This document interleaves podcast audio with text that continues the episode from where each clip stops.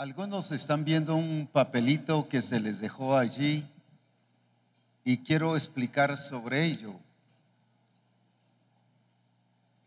Dice en Lucas capítulo diez,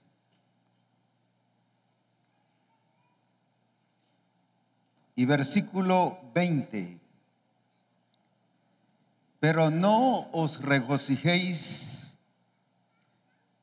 de que los espíritus se os sujetan, sino regocijaos de que vuestros nombres están escritos ¿dónde?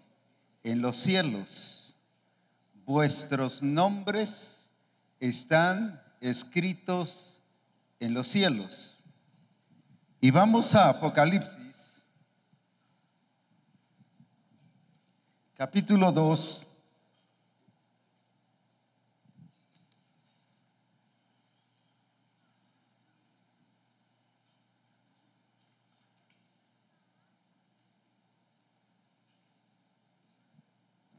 perdón, es el tres.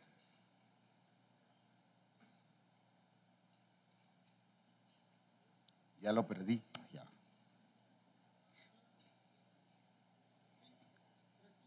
tres cinco.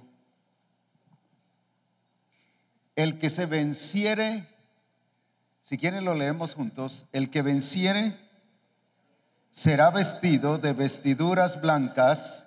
Leamos juntos.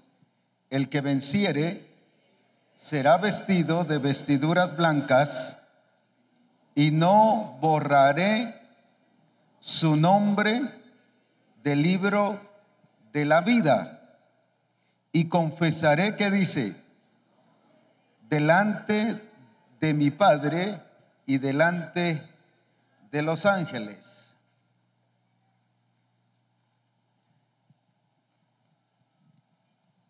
En una de las revelaciones que, que tuve, este no es el mensaje, esta es una aplicación sobre esto que se les puso a ustedes.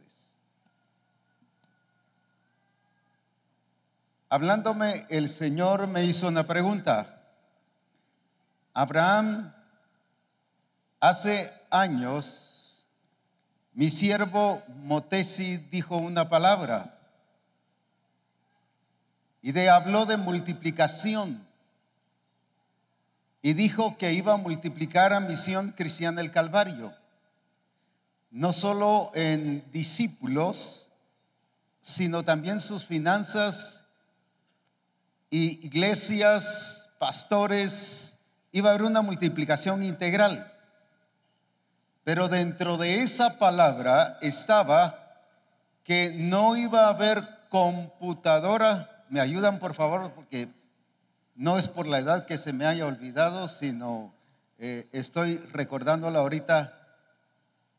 Que no iba a haber computadora que iba a poder registrar toda la cantidad de los nombres, él utilizó esta palabra, de los miembros de Misión Cristiana del Calvario.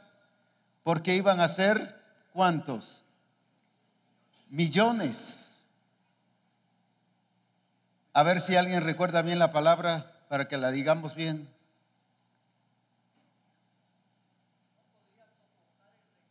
Que no podría soportar el registro de tanta cantidad, ¿de qué? De discípulos que Misión Cristiana del Calvario tendría. Y entonces viene el Señor y me recuerda esa palabra y me dice, Abraham, ahora la pregunta es esta. Y me dice, ¿qué han hecho con eso? Yo me quedo así. Pensé que me estaba hablando de la multiplicación. ¿Qué han hecho con eso? Me vuelve a preguntar.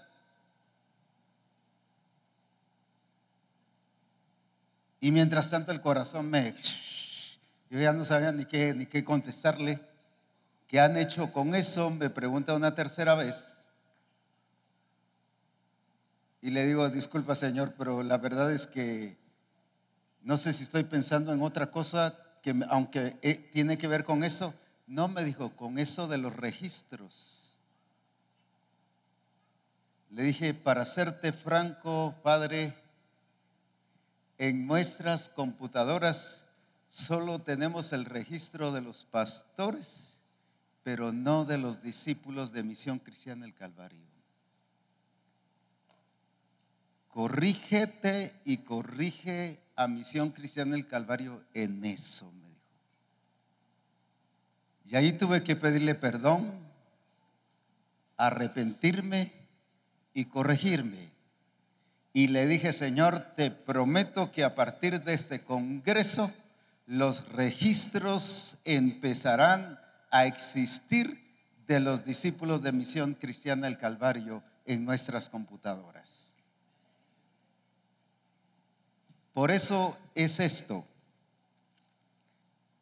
Para que usted ahorita, le voy a dejar cinco minutos, no más, porque son cinco preguntas que debe llenar, donde está su nombre,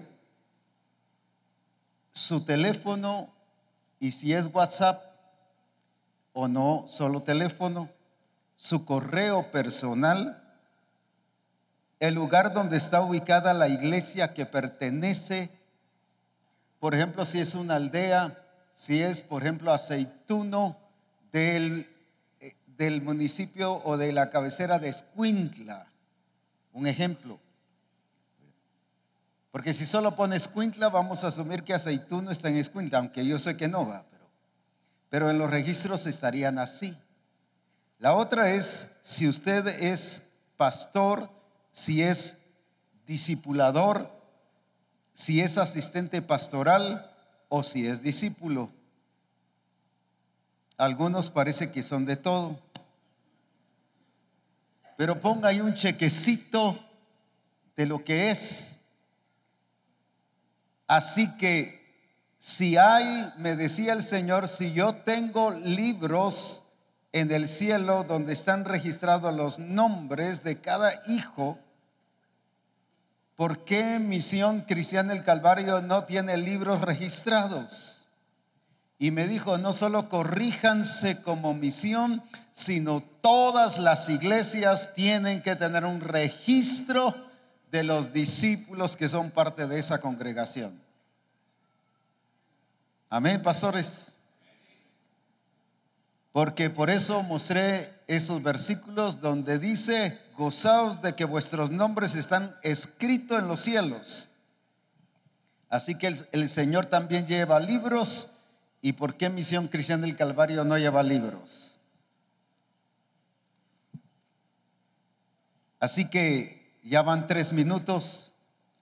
Algunos se me están viendo, no escriban. Y también para los hermanos que nos están viendo allá, se va a poner precisamente en la transmisión este mismo papelito para que las iglesias que nos están viendo nos envíen estos datos. Porque todos nos vamos a corregir en esto. Amén. Yo le dije al Señor, te prometo que a partir de este congreso todos empezamos a corregirnos. Y yo le tuve que pedir perdón al Señor y lo digo públicamente, y creo que toda Misión Cristiana del Calvario le debemos pedir perdón al Señor por esto, porque lo tomamos solo así por así, como una palabra profética. Pero ya eso cambió. Aleluya. Amén.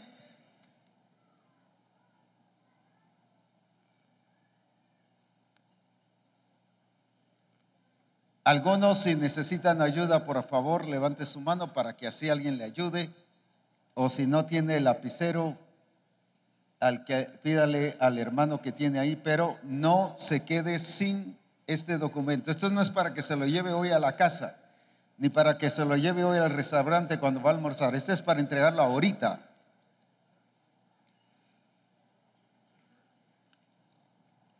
Los hermanos que nos están viendo en la transmisión también deben de enviar esta información porque son parte de Misión Cristiana del Calvario. Y cuando el Señor dijo esa palabra profética por medio del hermano Mottesi, estaba incluido usted. Y usted también debe estar registrado como parte de Misión Cristiana del Calvario. Amén. Amén. Muy bien. Vamos a hacer algo. Por favor, los que ya hayan terminado, vayan pasando sus eh, hacia este lado derecho mío, por favor. Digamos, de aquí para acá, y lo juntan aquí en esta fila para que alguien solo pase recogiendo en este sector así. Igual aquí, del hermano Carlos, traen toda la documentación para acá, la juntan hacia acá, por favor. Todos hacia acá a la orilla, a cada orilla de cada lugar.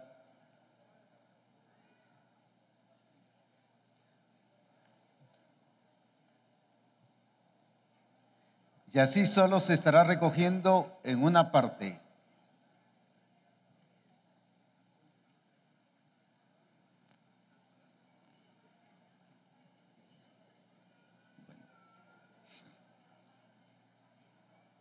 Están llamando para preguntar si hay una cuenta bancaria para depositar en Reforma.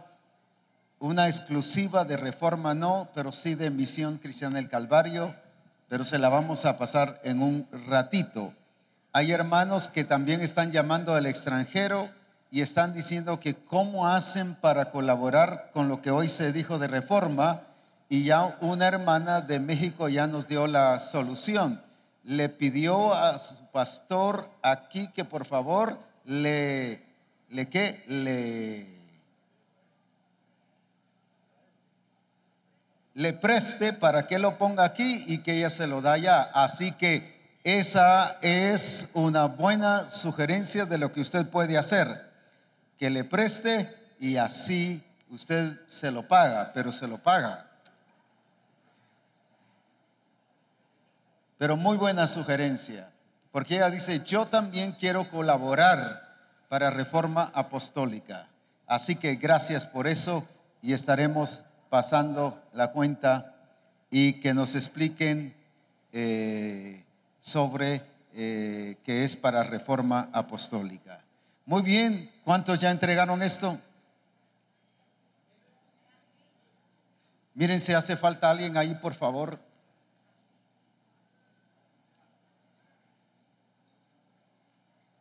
No debe sacarlo de este salón hoy.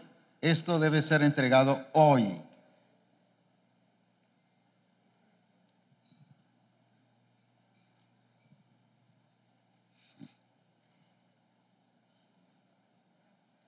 Alabado sea su nombre. Muy bien.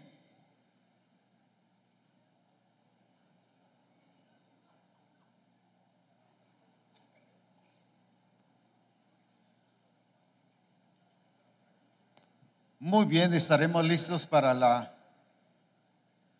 conferencia de la revelación que el Señor nos trae hoy a través de hermana Mary de Castillo. Es una persona que conocí hace muchos años.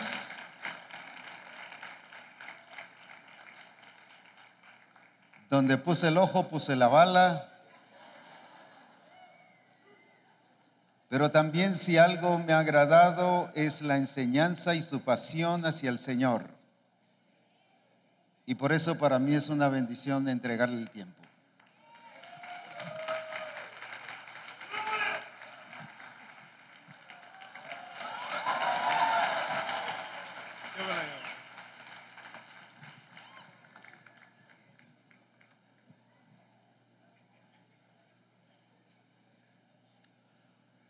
Hermoso iniciar con esa emoción. Amén. Y lo que el Señor estará trabajando esta mañana por su Espíritu Santo y por su palabra con nosotros es precisamente sobre nuestras emociones. Y realmente estamos hablando de administrar, Entonces estaremos hablando de administrando nuestros sentimientos y nuestras emociones. ¿Qué es lo que vamos a estar hablando? Nuestros sentimientos y nuestras emociones. Ya los profetas, tanto el profeta César como el profeta Ronnie, mencionaron este versículo. Y es el versículo conocido de Mateo capítulo seis y versículo diez. Y la voluntad del Padre es que se administre en la tierra como se administra en el cielo, y que lo hagamos igualmente. Mateo seis, diez dice: venga tu reino, hágase tu voluntad, como en el cielo, así también en la tierra. Eh, quiero leerles en la versión T P T. Dice: manifiesta el reino y haz que todos tus propósitos se cumplan en la tierra, tal como se cumple en el cielo. Haz que tus propósitos se cumplan en la tierra como en el cielo. En el Señor no hay propósitos, hay un solo propósito, amén. Pero esa es la voluntad del Señor. ¿Por qué estamos hablando de sentimientos y emociones? Porque usted y yo somos la extensión de Cristo aquí en la tierra. ¿Cuántos creen que somos la extensión de Cristo? ¿Por qué somos la extensión de Cristo? Porque tenemos su naturaleza. Porque tenemos su genética, porque fuimos engendrados. Entonces, es por esa razón que nosotros somos la extensión de Él. Amén. Entonces, nuestras expresiones tienen que ser claras y evidentes.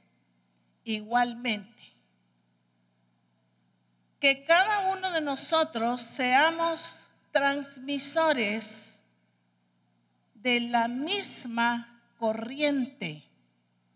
Entender nosotros y llevar a otros a esa realidad de Cristo. Porque nosotros somos uno en Cristo Jesús. Amén. Somos parte de Él y parte importante. Entonces el Señor nos está hablando que, y nos ha hablado a través de los congresos, de seminarios, que la voluntad de Él es que nosotros seamos su misma expresión. ¿Dios nos ha hablado o no? Sí.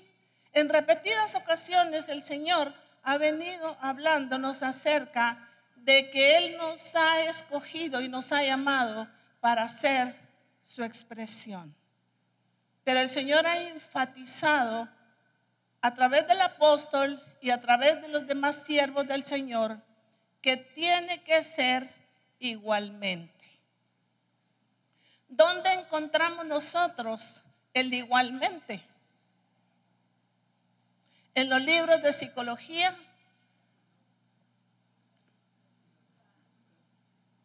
¿dónde encontramos? En las escrituras. Aquí encontramos el modelo. Encontramos el carácter de Cristo. Encontramos que Él nos dice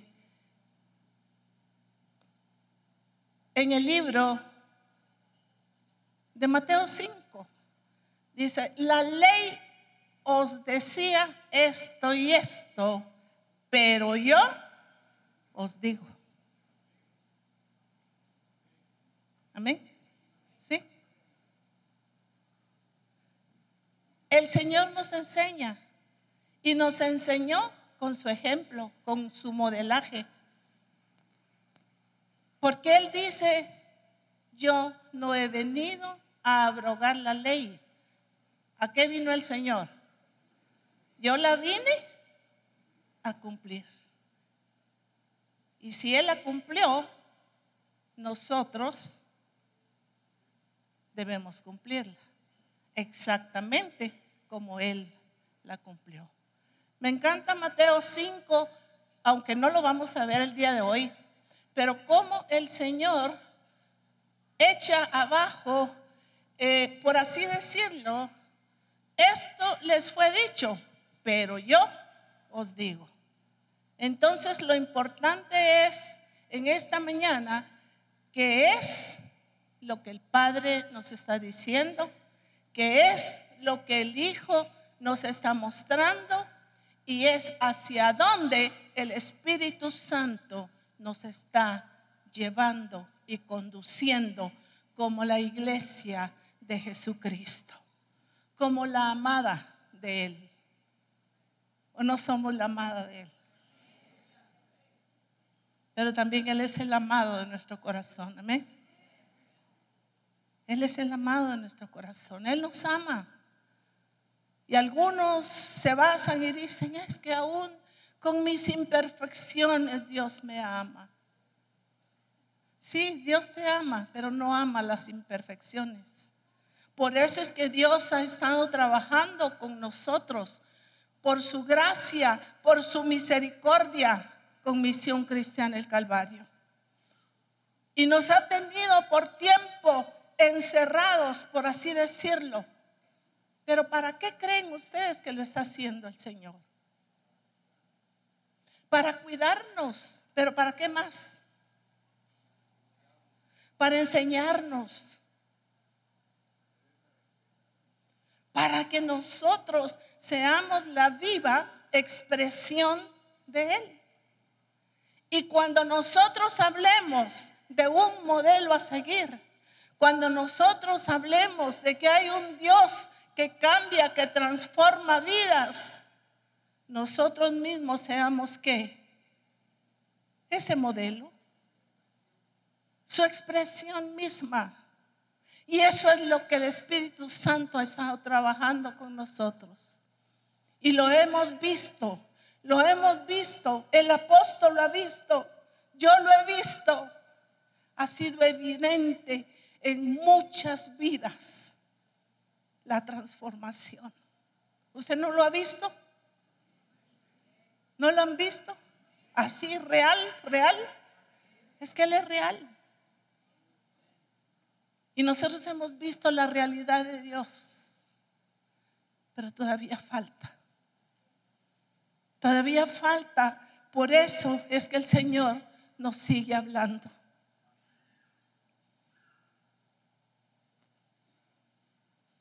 Y como decía Pablo, no me canso de repetiros las mismas cosas. ¿Por qué? Porque todavía nos falta. Amén. ¿Por qué vamos a hablar de esto? Porque el Señor nos hizo espíritu, alma y cuerpo. Algunos han estado hablando del espíritu, otros hablarán del cuerpo, pero yo voy a hablar sobre el alma. No estamos hablando de lo que para muchos han jugado con esto. Usted necesita ser sano del alma. Y empiezan a decirle a las personas: usted tiene que regresar a su pasado. Esa es regresión, manipulación. Y tiene que llorar y tiene que regresar a donde le hicieron daño. ¿Quién dice eso? No tiene que regresar usted a ninguna parte. Tiene que volverse a Dios, y yo tengo que volverme a Dios. No tenemos por qué andar regresando para ninguna parte. No es esto, es que a la luz de las Escrituras nosotros encontramos lo que es la verdadera salud de nuestro corazón y nuestra alma. El alma se divide en tres. ¿En qué se divide el alma?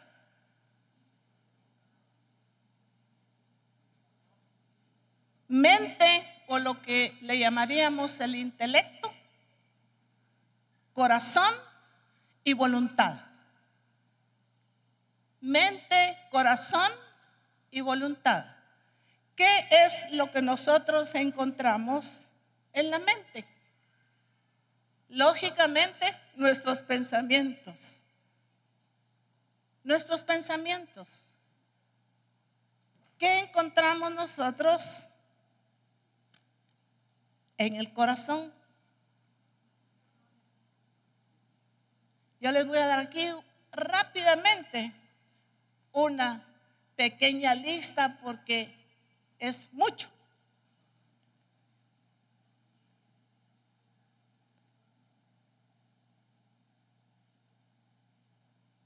¿Qué encontramos nosotros en el corazón?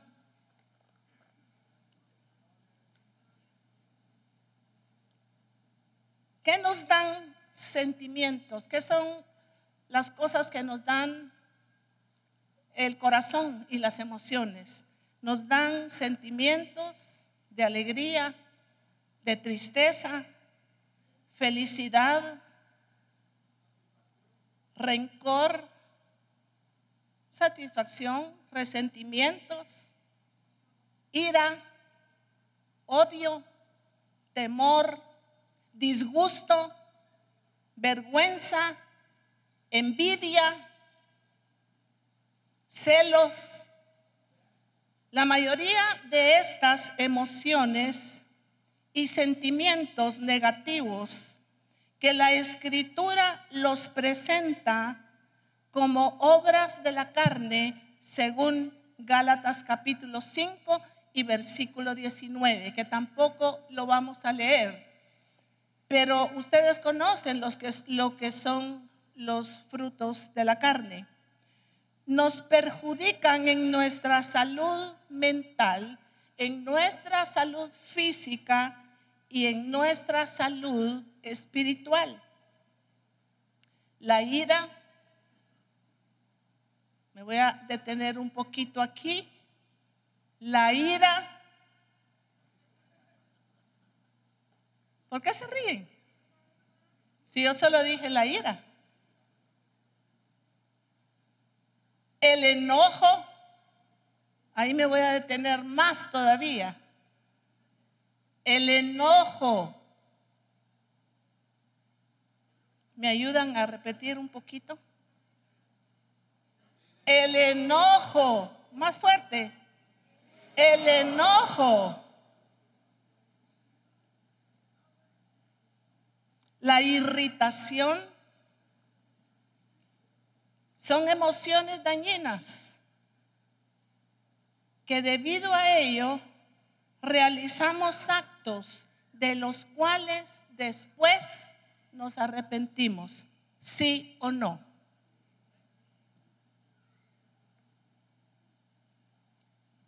Y en algunos casos, debido a ello, realizamos actos y casi nunca los podemos reparar. ¿Cierto o no es cierto? ¿Lo han visto ustedes? Porque si les digo lo han vivido, me van a decir que no o van a hacer silencio. Así es que mejor les pregunto, ¿lo han visto ustedes? en alguien. Y a veces repercuten en los que más amamos, en nuestra familia, esposo, esposa, hijos, nietos, suegra, suegros, nueras, yernos, hijos, nietos, y terminamos amargados y alejándonos de todo y en soledad. ¿Por qué mucha gente termina sola?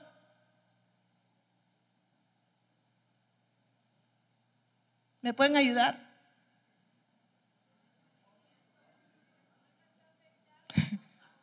Por aquí me dijeron algo muy cierto, porque nadie los aguanta. Porque nadie los aguanta. Ay, los hijos tan ingratos, cómo abandonan a su mamá, cómo abandonan a su papá. Pregúnteles las razones, aunque no hay razón, por supuesto. Porque conozco hijos tan especiales. ¿Por qué no decirlo como mi esposo? Que con lo que todo les ha contado a ustedes, pudimos tener a mi suegro hasta el último día de su vida, atendiéndole. Eso es admirable. Pero los hijos no quieren saber nada de sus padres y terminan en soledad.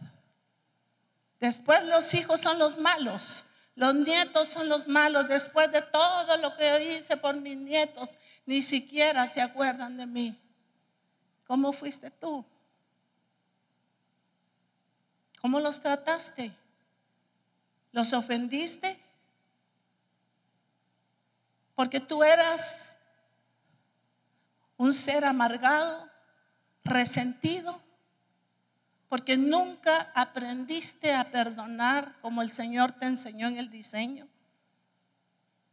Porque nunca aprendiste a sanar tu alma y tu corazón. Ya he vivido suficiente, hermanos. Ya son setenta años sobre esta tierra. Y he visto demasiado. Vida de familias. He escuchado a jovencitos. He escuchado a mujeres, he escuchado a siervos y siervas de Dios con vidas derrumbadas, vidas destruidas. ¿A causa de qué? Por eso resalté la ira, el enojo, los arrebatos. Cuando perdemos la cordura, cuando no hemos aprendido y entendido el diseño que nos marca las Escrituras, que son los frutos del Espíritu, que es amor, gozo, paz, paciencia, benignidad, bondad, fe, mansedumbre, templanza. Contra tales cosas no hay ley. ¿Cuánta ha sido tu paciencia? ¿Cuánto ha sido tu amor genuino, por supuesto? Genuino. ¿Cuánto ha sido tu tolerancia? ¿Cuánta ha sido tu paciencia? ¿Cuánto ha sido tu sabiduría y tu prudencia para hablar cuando debes hablar y callar cuando debes callar? Todo eso está aquí. Es tu regla de vida y es mi regla de vida.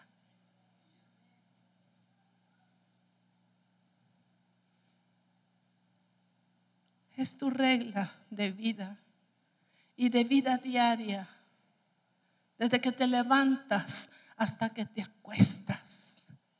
¿Qué es lo que tú y yo hacemos con la gente que nos rodea?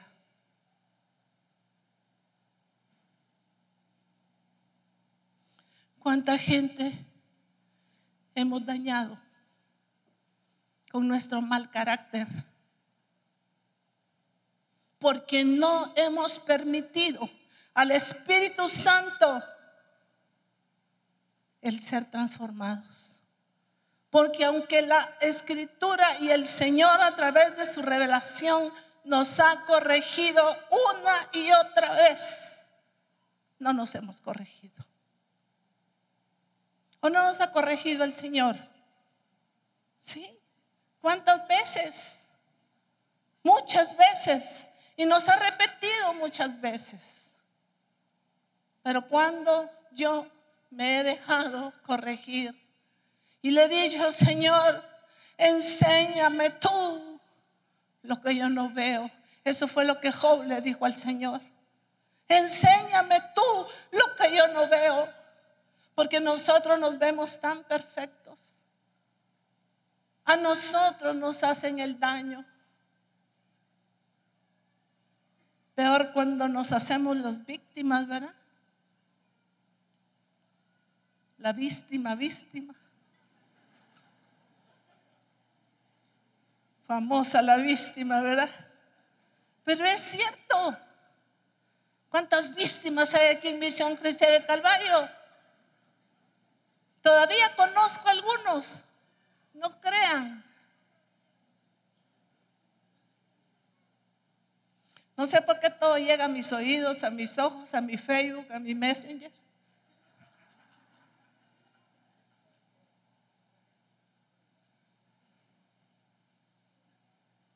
Hemos dañado al esposo. Hemos hecho cosas difíciles de reparar. Cuánto hemos dañado a una esposa. Cuánto hemos dañado a nuestros hijos. Obligándolos, diciéndoles, tienen que portarse bien, porque ¿qué dirán los hermanos? ¿Qué dirán de mí los hermanos? ¿Qué importa qué digan de ti? ¿Qué digan del Señor? Enséñales temor de Dios, pero modélales temor de Dios. Es que no es lo que hablas nada más, es lo que dices y lo que vives, lo que convencerá a tus hijos, a tus nietos y a las nuevas generaciones. ¿Cuántos hemos ahuyentado a los jóvenes de las iglesias? ¿Sí o no? ¿Verdad? Nadie me contesta.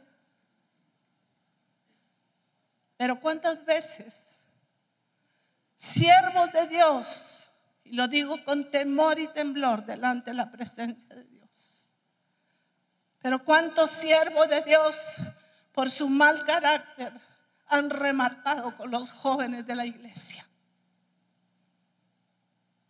por no ir a rematar con la esposa. El silencio otorga, dice el apóstol.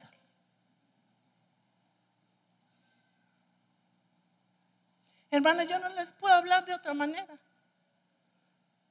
Yo no sé por qué el Señor me da estos temas.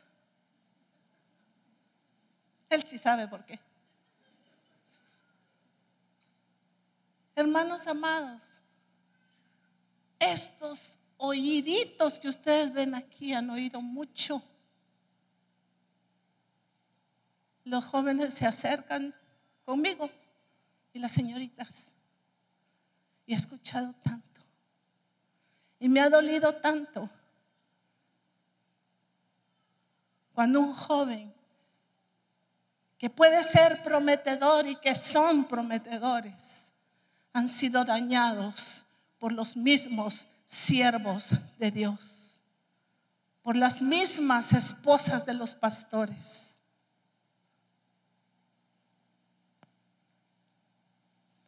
Pero el Señor, ¿sabe por qué nos está hablando de esta manera? Porque el Señor nos está pasando ¿a qué? A algo mayor. ¿Cómo vamos a vivir en los lugares celestiales si no hemos podido vivir como debe ser en los terrenales? ¿Sí o no? ¿Cómo, cómo vamos a poder vivir en los celestiales? Algunos creen vivir en los celestiales. Viven en las nubes aunque aquí hagan destrozos. ¿Sí? Hablándole a un pastor de su mal carácter. Y dice, sí, pero yo sano enfermos, liberto gente. Sí, sanas enfermos, libertas a muchos, pero tú estás esclavo todavía. Esclavo por tu mal carácter. Esclavo por lo que hay en tu alma y en tu corazón. No sé por qué se me quedaron tan callados. Si con el profeta Ronnie estaban callados.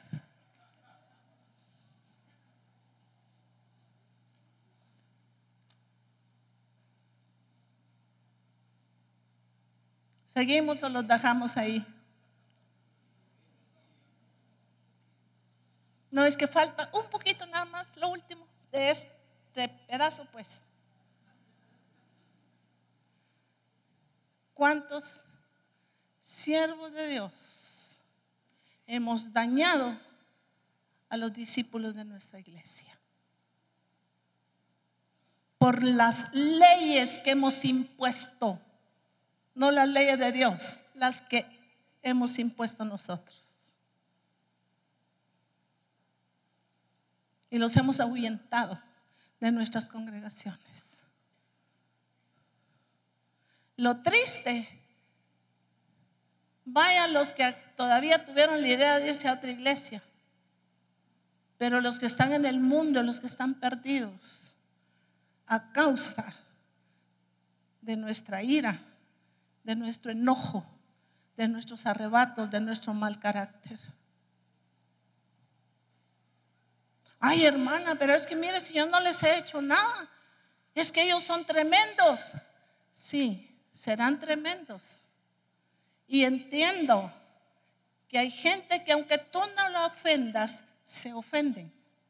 Jesús mismo les dijo a sus discípulos, ¿esto os ofende? O sea, sí hay gente que se da por ofendida, pero eso ya será problema de ellos. Pero que no sea problema nuestro. Ahora algunos ya sintieron así como paz, ¿eh? Mira, hermano, todas las cuestiones han sido por los que se dan por ofendidos, porque yo le prometo que no los he ofendido. ¿Qué hemos hecho con todo esto? Con todas estas cosas que han salido de nuestro corazón. La envidia. Wow, hay un dicho en el mundo. Dice, si la envidia fuera tiña, todos fuéramos tiñosos. La envidia es tremenda. ¿Sí? Por envidia se puede meter veneno a una esposa. Se puede meter veneno a un esposo, a un discípulo, a un discipulador. La envidia. La envidia no es de Dios. No sientas envidia, dice la Escritura, por el que prospera. Gózate con el que prospera. Cuando tú sepas gozarte con el que prospera, la prosperidad vendrá a tu vida como no tienes idea. Porque es promesa, porque somos simiente de Abraham, somos hijos de la promesa. Y Y Dios cumple porque cumple. No envidies al que Dios bendice, porque mientras más lo envidias, menos bendición tendrás tú. Apréndete a gozar y a disfrutar con aquel que Dios levanta. Dios es soberano, sabe a quién levanta y a quién no levanta y cuándo te va a levantar a ti. De hecho, ya, ya el Señor los levantó a todos. No todos somos evangelistas. Y entonces, ¿para qué quieres otro cargo? ¿Sí? ¿Qué cargo más hermoso, verdad? ¿Sí? Cumplir con el Señor y traer a la gente que está, ¿qué? Que está perdida. Y traerles al reino de Dios y modelarles la imagen de Cristo a través de tu vida, a través de tu carácter, a través de lo que expresas, a través de lo que hablas, a través de lo que haces. Es expresión de reino.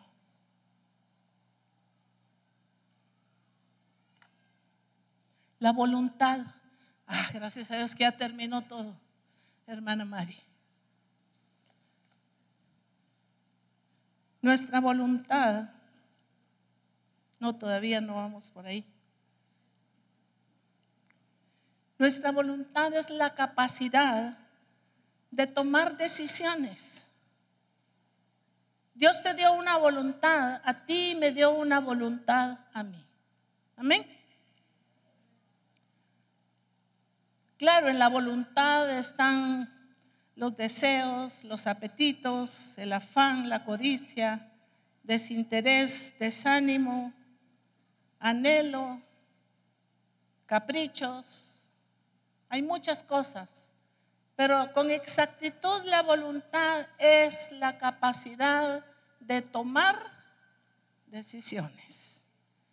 Y ya vamos a ir más adelante para hablar más con amplitud sobre lo que es, son nuestras decisiones. Estamos hablando sobre Nuestro, nuestra mente ahora, nuestros pensamientos. La escritura nos dice en primera Corintios capítulo dos y versículo dieciséis. Porque ¿quién conoció la mente del Señor? ¿Quién la instruirá? Mas nosotros tenemos la mente de Cristo. Esa es la voluntad del Señor. ¿Cómo vamos a poder nosotros administrar la visión del Padre si no tenemos su mente? Si no tenemos sus pensamientos. En Miqueas capítulo cuatro y versículo doce dice: mas ellos no conocieron los pensamientos de Jehová, ni entendieron su consejo, por lo cual los juntó como gavillas en la era. La versión N B N dice: pero ellas, hablando de las naciones, no conocen las intenciones del Señor. No tienen ni idea de sus planes. Qué tremendo, ¿verdad? Dice, no tienen ni idea de sus planes. ¿A qué nos ha traído el Señor aquí a este congreso? ¿A conocer qué? Sí, sus planes, su visión, sus intenciones. ¿Cuáles son las intenciones del Padre? La R B C dice: no conocen los planes del Señor. ¿Sabe por qué el Señor nos ha estado dando y nos ha estado revelando cuál es su plan, cuál es su propósito, cuál es su diseño? Pero hemos hecho caso omiso a lo que el Señor ha venido revelando. ¿Cierto o no es cierto? Sí. Desde hace muchos años el Señor nos ha venido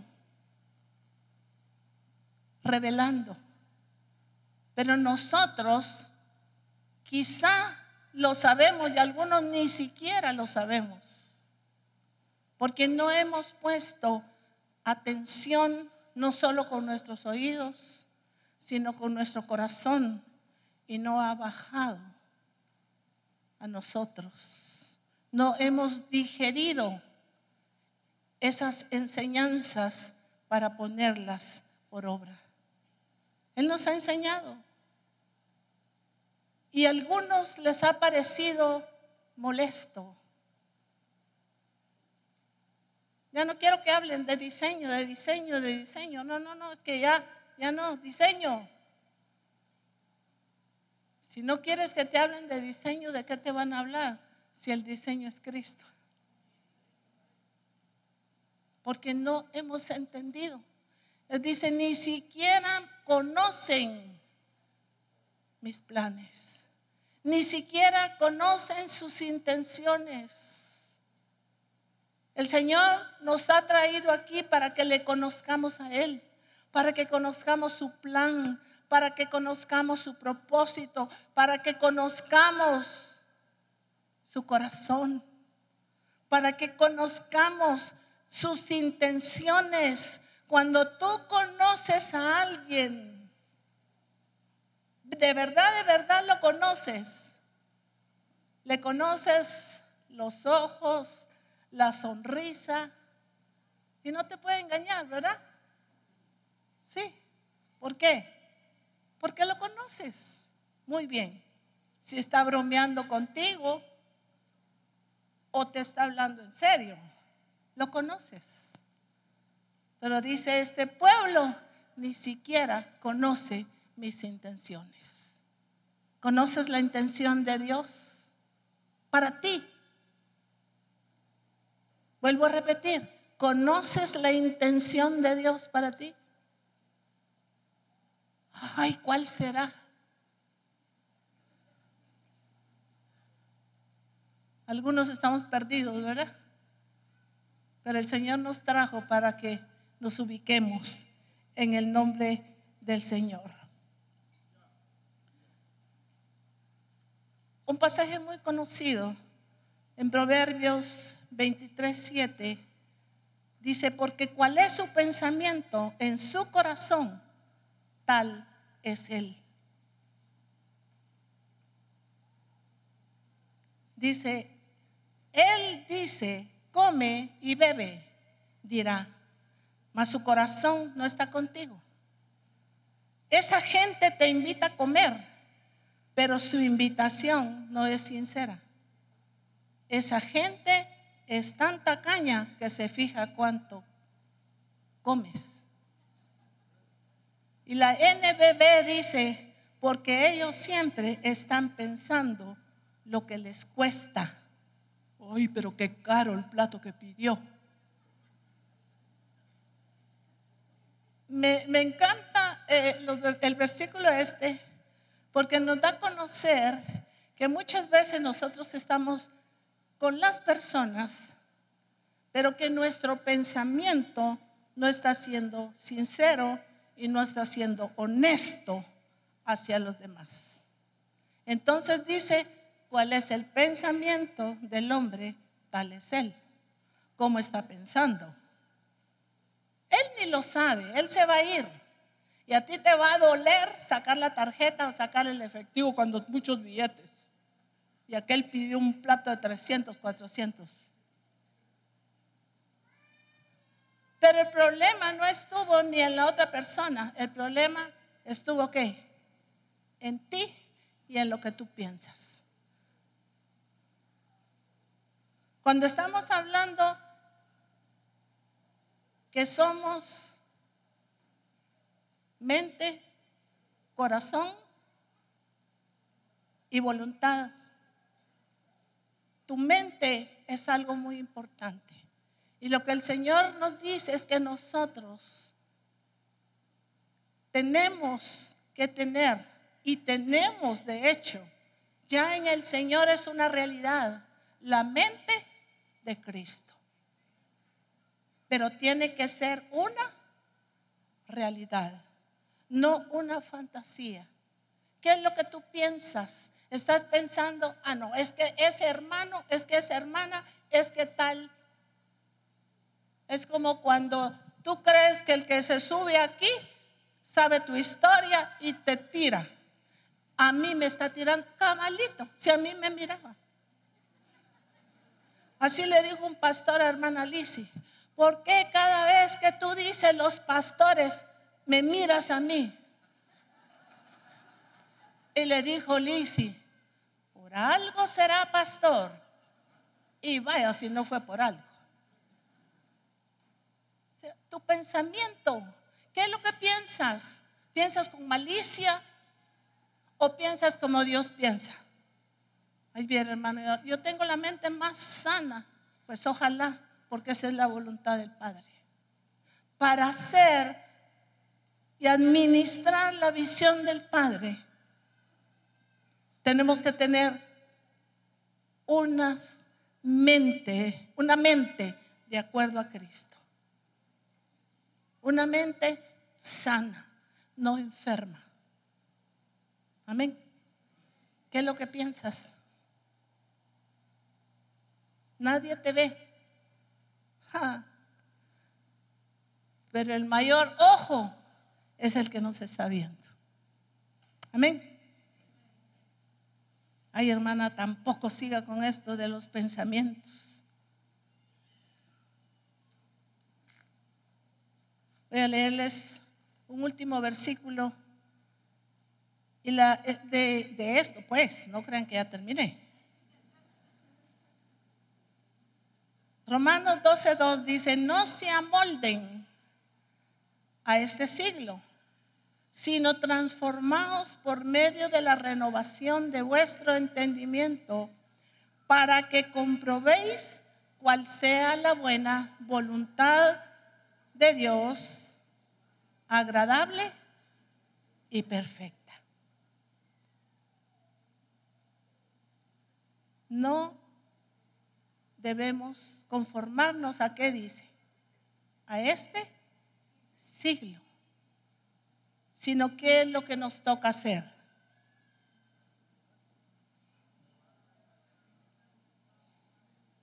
La N B B dice: no se amolden a la conducta de este mundo, al contrario, sean personas diferentes en cuanto a su conducta y forma de pensar. Sean diferentes en cuanto a su conducta y su manera de qué, de pensar. Sean diferentes en su conducta y en su manera de pensar. ¿Cuál es nuestra conducta? ¿Cuál es nuestra manera de pensar? ¿Cuáles son nuestros pensamientos? ¿Serán los pensamientos de Dios? ¿Qué es lo que nosotros, que tú y yo, debemos pensar? ¿Qué es lo que debemos pensar?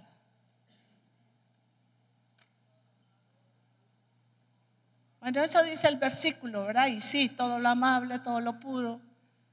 Pero vamos a pasar ese versículo también, aquí lo tengo. Pero, ¿qué es lo que nosotros tenemos que pensar entonces?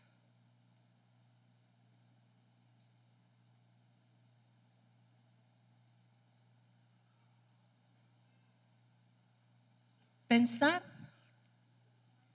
como él piensa. ¿Y cómo piensa él?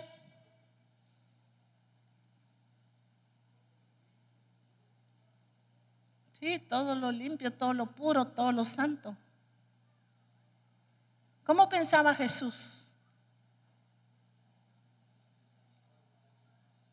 pues pensaba como pensaba el Padre. ¿Cómo debemos pensar nosotros? Igualmente, ¿verdad? Como se nos está siendo enseñado. Nuestro corazón. Aunque dimos alguna descripción de nuestro corazón, pero la Escritura y el Señor es tan sabio cuando nos dice en Proverbios cuatro veintitrés, sobre toda cosa guardada, guarda tu corazón, porque de él mana, ¿qué? La vida. Sobre toda cosa guardada, guarda tu corazón. En algunos congresos de mujeres yo lo he mencionado varias veces, que nuestro corazón es el que va a brotar. ¿Y qué es brotar? ¿Qué es brotar? Es como una fuente, ¿verdad? Que está brotando, está fluyendo, está dando. Yo no sé si ustedes han ido, pero alguna fuente donde saben que viene de la montaña y que es agua buena, que es agua pura, y pone sus manos y empieza a beber. Y sabe que está tomando algo puro. ¿Será que la gente, que tus discípulos, que la gente de tu grupo, que los jóvenes, que los niños, llegan a ti para beber de la fuente que tú estás, que está brotando de ti?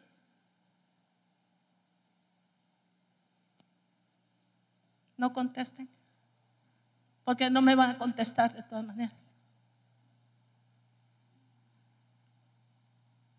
Jesús, si lo vemos como humano, participó de sentimientos, de padecimientos y de muerte. Ahí estaba leyendo y yo ya lo sé, ya lo leí desde niña y lo acabo de volver a leer y me impresiona. Cuando dice que llegó Judas y lo entrega y agarran a Jesús y dice, y los discípulos se fueron. Si te vi ni te conozco.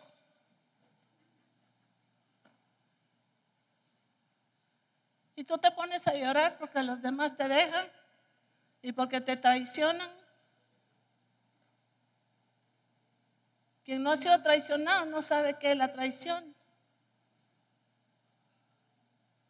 Pero no importa quién te traicione o no, cómo está tu corazón, eso es lo que importa. Cómo estás dentro tú, eso es lo que importa. Si estás todavía vivo y estás parado y estás proclamando el reino de Dios, entonces estás vivo todavía. No importa. De Jesús podemos hablar mucho. Ustedes saben cómo lo atacaron los fariseos, los saduceos, todos los feos que se le enfrentaron. ¿Sí? Y aún a veces sus discípulos con su incredulidad, ¿verdad? Y tantas cosas. Y luego en su muerte, en su crucifixión y todo, Jesús padeció. Pero me encanta el pasaje cuando Jesús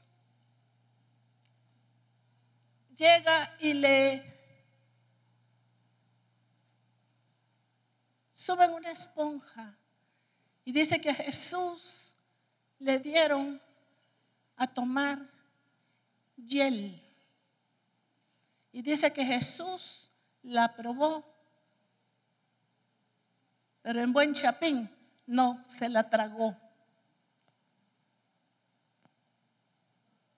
¿Qué quiero decir con esto? ¿Cuántas veces te han herido? ¿Cuántas veces te han ofendido? Pero te tragas la hiel. ¿Sí o no? Les digo que les estoy hablando en buen chapín. ¿Ya se durmieron de este lado o están despiertos? Están despiertos, ¿verdad? Jesús no se tragó la hiel. Nosotros nos la hemos tragado muchas veces. Acuérdate las veces que te la tragaste. Y algunos todavía la están saboreando. Desde que yo aprendí esto que el Señor me enseñó hace años, ya no me la trago. No me la trago. Por eso te estoy hablando de eso. Y todavía estoy vivita y coleando. Y con gozo de servir a mi Dios. ¿Quién te hizo daño? ¿Quién se fue y te dejó y te abandonó? Algunos no pueden superar que la dejó el novio, la novia, la esposa, el esposo. Ya, supéralo. Ya, sana. Y algunos todavía están tristeando porque no se han casado. No te preocupes. Goza tu juventud. Ya te llegarán tus días.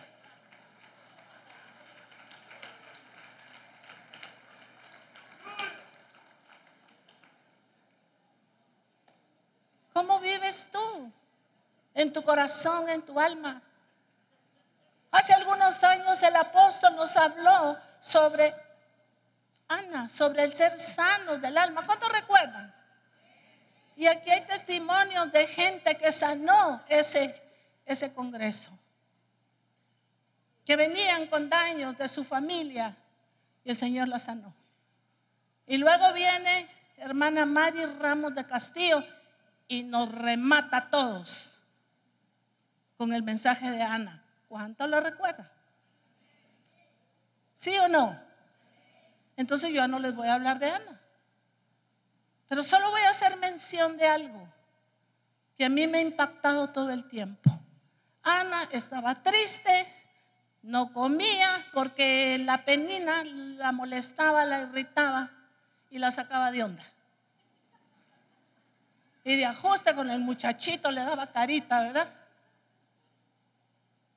Pero ella se decidió un día y llegó y le dijo: Señor, hasta aquí, nada más. Y se derramó su alma delante del Señor. Y saben que no sanó al mes, como algunos todavía están esperando, esperando que se componga aquel, esperando que regrese aquel para sanar. No, dice que se levantó, ya no estuvo más triste, se regresó a su casa.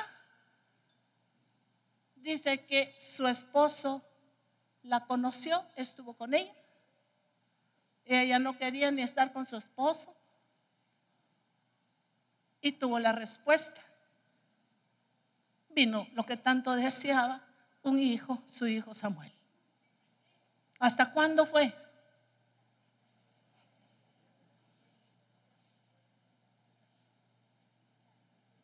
¿Será que Eli le hizo regresión? No, ella sí tomó una decisión, es lo cierto.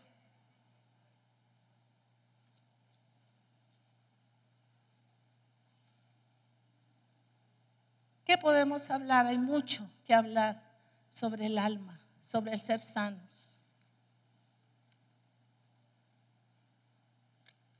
Muchos todavía están cargando y no han podido ser sanos. Pastores que por lo que a mis oídos llegan, no sé por qué llega a mis oídos, fíjense. Aquí entra y aquí sale, por supuesto. Pues me refiero a que no me afecte a mí, ni a los que me rodean. Pero hermanos, pastores resentidos, amargados con todo, incluyendo hasta la misión. Ya no es tiempo de eso, hermanos. Ya no. Ya no. Ya no es válido. No es válido porque te hemos tenido demasiada instrucción del Padre. Hemos tenido demasiado llamado del Señor. Y si tú eres un hombre, una mujer, un siervo de Dios, una sierva de Dios, para ejecutar, para administrar la visión del Padre, no lo puedes hacer con esa amargura que te está matando. Pero ¿cómo le hago yo, hermano? Es que yo quisiera que los que me hicieron daño fueran destruidos. Ahí están bien. El Señor dice a través de David: no tengas envidia del que prospera. Es que lo, los que importan no son los demás. El que importa eres tú, hombre y mujer de Dios. Porque eres tú, he sido yo, los que hemos sido llamados a cumplir el propósito del Padre. Amén. Entonces no te preocupen los demás. Preocúpate de ti mismo. Ten cuidado de ti mismo, le dijo Pablo a Timoteo. Ten cuidado de ti mismo. ¿Lo podemos decir fuerte? Ten cuidado de ti mismo. Amén. Muy bien.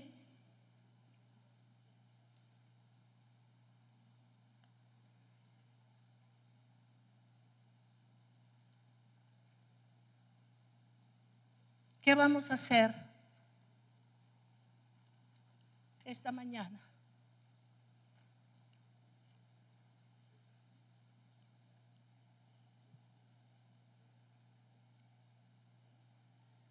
Nos queda un tercer punto, aunque dejamos muchos, muchas cosas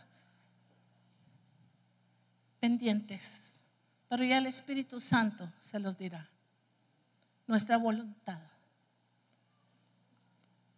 Y es un punto, no que los demás no sean importantes, había que tocarlos, por supuesto, pero este es un punto culminante en esta mañana.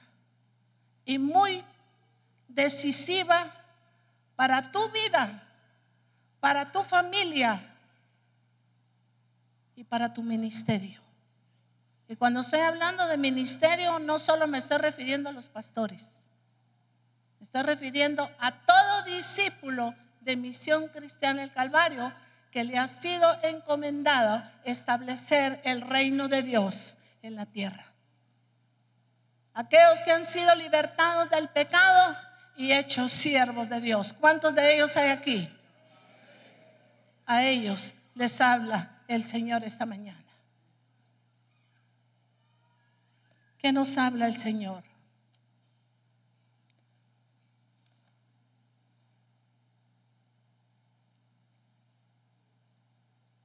Nuestra voluntad tiene que ver con nuestras decisiones. Por favor, repítalo conmigo. Nuestra voluntad tiene que ver con nuestras decisiones. Tiene que ver por nuestra naturaleza, por el diseño y por nuestra responsabilidad. ¿Por qué por nuestra naturaleza? A ver, ayúdenme ustedes, contéstenme ustedes. ¿Por qué por la naturaleza? Porque somos nacidos de nuevo.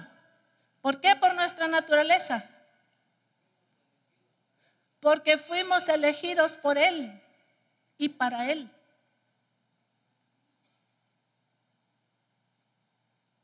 ¿Por qué más? Porque estamos hablando de naturaleza. Porque hemos sido engendrados, porque somos su simiente, porque somos la misma esencia, porque estamos conectados con Él, estamos enchufados en Él, y la corriente de Él es la misma corriente que viene a nosotros. Amén. Entonces es muy importante que nosotros veamos. Quiero darle rápidamente unos ejemplos. A Josué, Josué puso al pueblo a tomar una decisión. Josué veinticuatro quince, no lo busquen, si quiere apúntelo, pero Josué veinticuatro quince dice: y si mal os pareciere servir a Jehová, escogeos hoy a quien sirváis.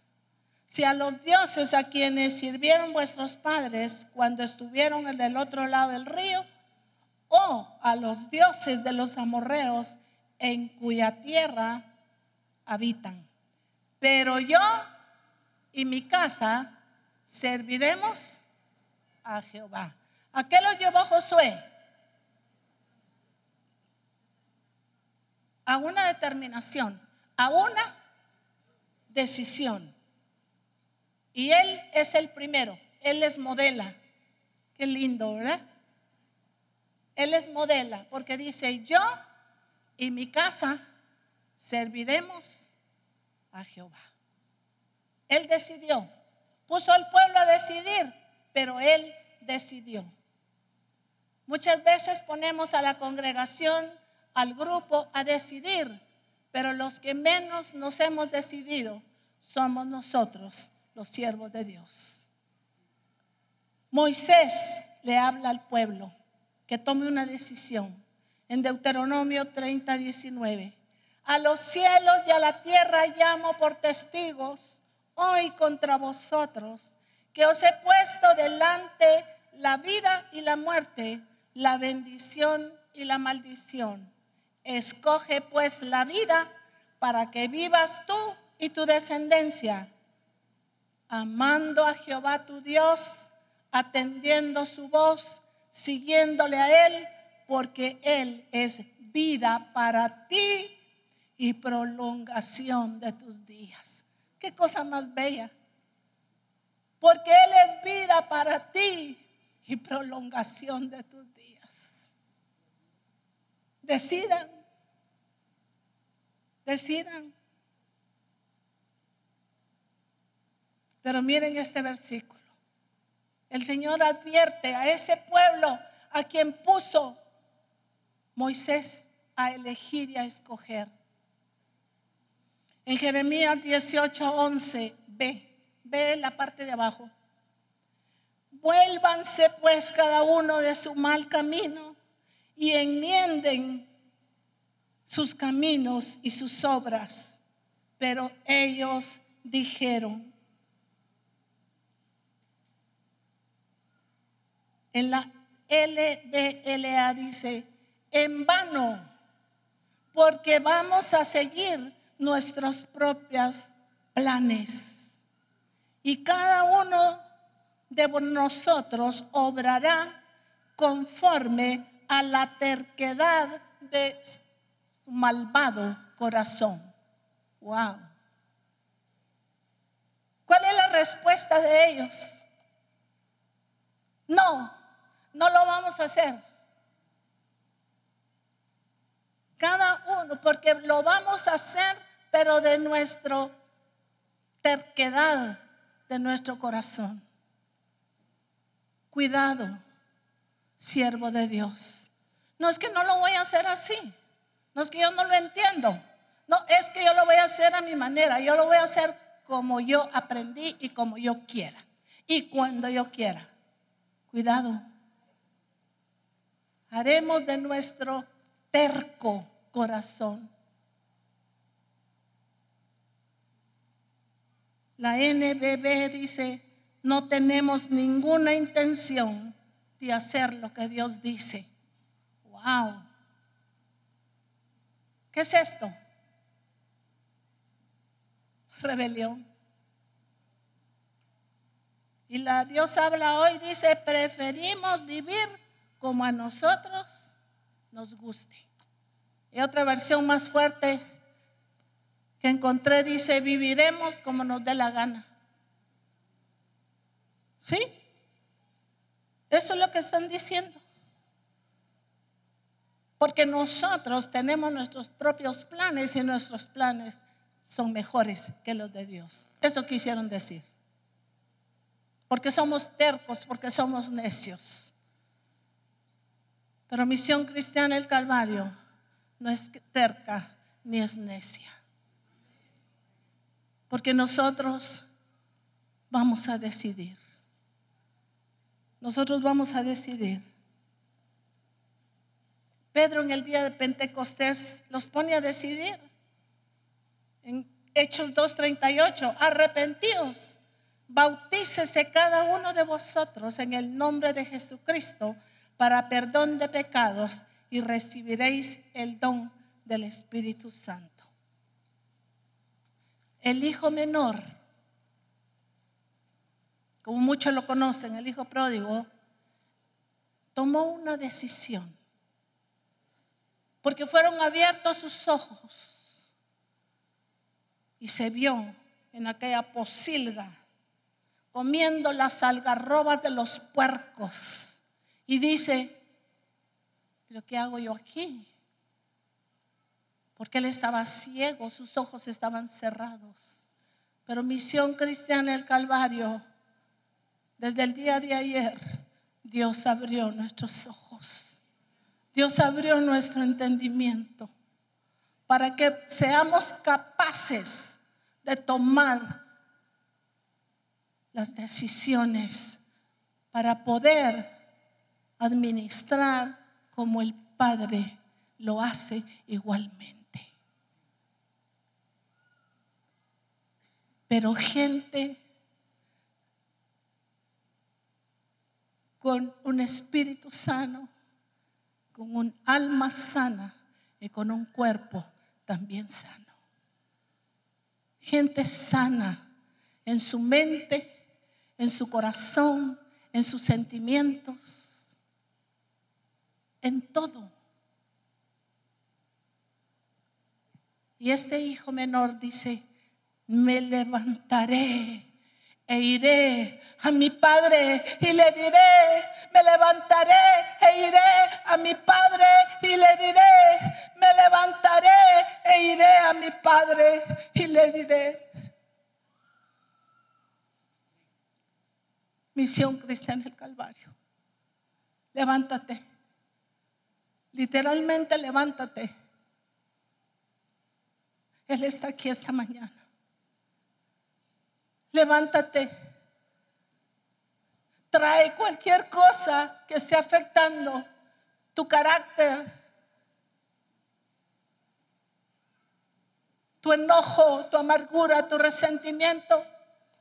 Pero si paso que van a pensar de ti, no importa lo que los demás piensen, no importa lo que los demás piensen, lo importante es lo que Dios te está pidiendo que hagas.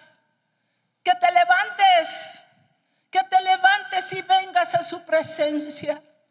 Que te levantes y vengas a tu presencia. Él te está haciendo un llamado para que tú vengas. Porque empiezan y ya empezaron las cosas mayores. Pero las cosas mayores van a comenzar a través de gente sana en su corazón. No te quedes ahí, aunque seas pastor, pero si tu corazón ha empezado a amargarse, si por alguna razón has sentido que nadie te comprende, has sentido, te has amargado con Dios, arregla tu relación con Dios. Si has pensado mal, que por qué a qué lo ponen, que por qué a mí no me ponen. Si has enfermado, háganse más para adelante, hermanos. Den espacio para los demás. Si has de, de alguna situación has sentido envidia por alguien,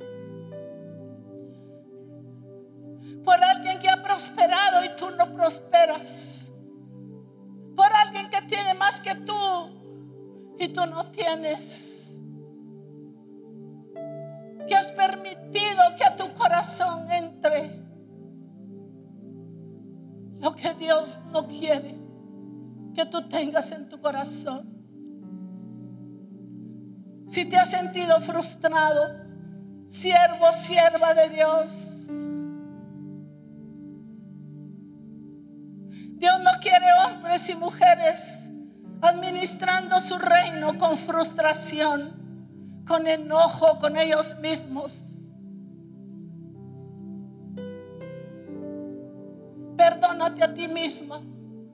Tal vez te has dicho, cabeza dura, es que yo tengo la culpa. Hoy la culpa sale de ti. ¿Quién acusará a los escogidos de Dios? Dios es el que justifica. ¿Quién condenará? Dios te justifica hoy mismo.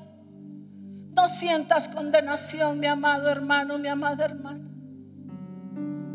Y si todavía estás en tu lugar, hay lugar de este lado. Pero busca, pero busca.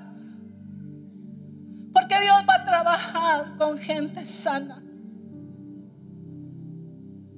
Si tus pensamientos no han estado acordes al diseño de Dios, si lloras por cualquier cosa, si te sientes lastimado, es que el pastor me lastimó, es que la esposa del pastor me lastimó, es que el discipulador me lastimó. No importa quién te haya lastimado, no importa quién te haya traicionado. A Jesús lo traicionó y él sabía que era Judas. Sin embargo, nunca le dijo nada. Comía con él, le dejó la caja, no se la quitó, porque él es justo, porque Él es bueno y Él es verdadero. Derrama tu alma delante del Señor, como vino Ana. He derramado mi alma. Pero tienes que tomar una decisión, que nunca más vas a estar frustrado, que nunca más te vas a sentir herido.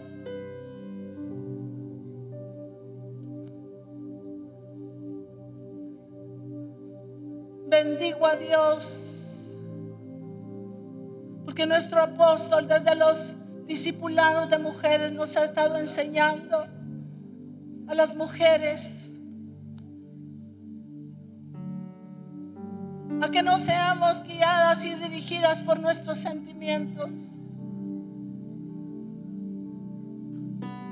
Y Dios una y otra vez ha trabajado en mis sentimientos, porque todo debes entregarlo al Señor. No importa la frustración, no importa el daño que te hicieron, sea viejo o sea nuevo. Hoy eres libre. Toma la decisión. Tú estás decidiendo hoy tu futuro. Tú estás decidiendo el futuro de tu familia.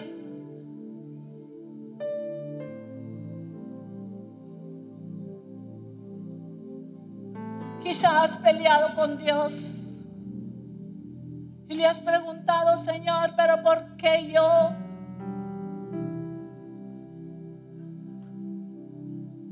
¿Por qué yo, Señor?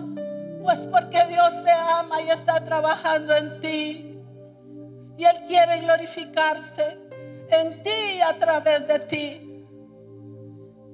Dios no hace cosas injustas. Él no es injusto. Él es verdadero. Él es bueno. Él es honesto.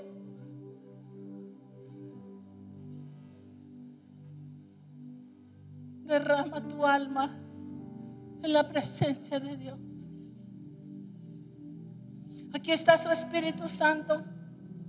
Quizá por la cantidad no haya cómo pongan la mano sobre ti, pero que más que la mano del Espíritu Santo, arrancando ese dolor ahora mismo, arrancando ese dolor, arrancando la frustración, arrancando la condenación.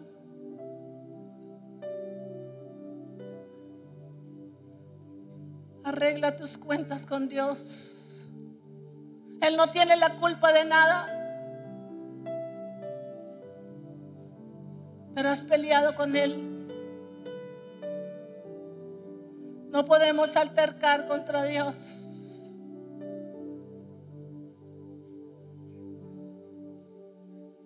Dios te trajo aquí porque eres su especial tesoro. Eres gente santa. Eres pueblo adquirido por Dios.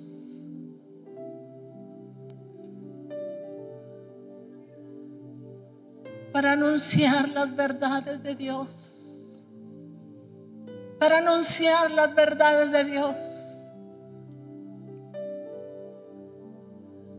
Pero con un corazón sano.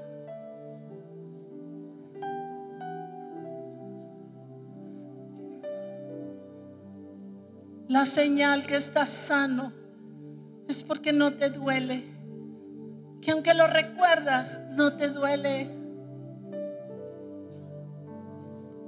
aunque recuerdas todo lo malo que te han hecho, no te duele, porque has aprendido.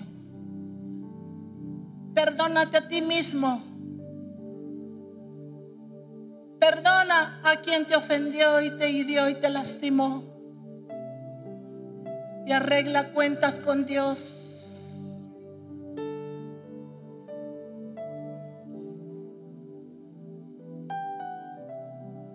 Dios va a ejecutar su plan y su diseño. Y va a permitir que los administradores de su visión sea gente sana en su alma, sana en sus sentimientos, sana en sus pensamientos. Que no dé rienda suelta a sus pensamientos, sino que se mantenga sano.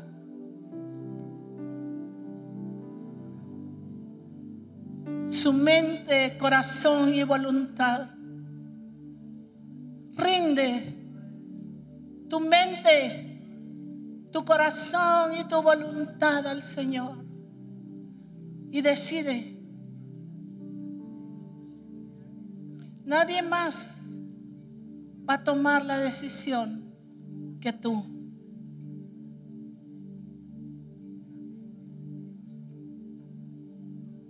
Nadie más tomará la decisión por ti. Es que mi pastor no se preocupa por mí. Es que a mí no me ministran. Aunque te ministren cien pastores, eres tú y él. Eres tú y él.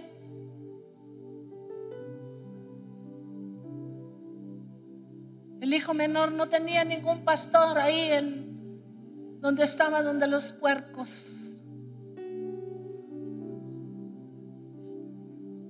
Pero él dijo: me levantaré, me levantaré, me levantaré. Siervos de Dios, hombres y mujeres, toma la determinación de levantarte y hoy, para hacer las cosas exactamente como el Padre te está mandando a que lo hagas.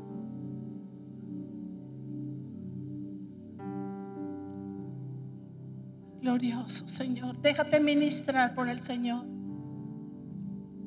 Déjate ministrar. El grande y fuerte Rey, verdadero y fiel, verdadero y fiel eres tú, Señor. Todopoderoso, oh, tú eres todopoderoso, Señor. Venció la muerte con poder, victorioso es Él. Vive para siempre, glorioso Espíritu Santo, grande y fuerte Rey, grande y fuerte Rey, verdadero y fiel, verdadero y fiel eres tú, Señor. Todopoderoso, venció la muerte con poder, victorioso ser, vive para siempre. Su poder se expresa en sus obras. Su poder se expresa en tus obras, Señor. Su control está en cada detalle. Su poder se expresa en sus obras, su control, su control está en cada detalle.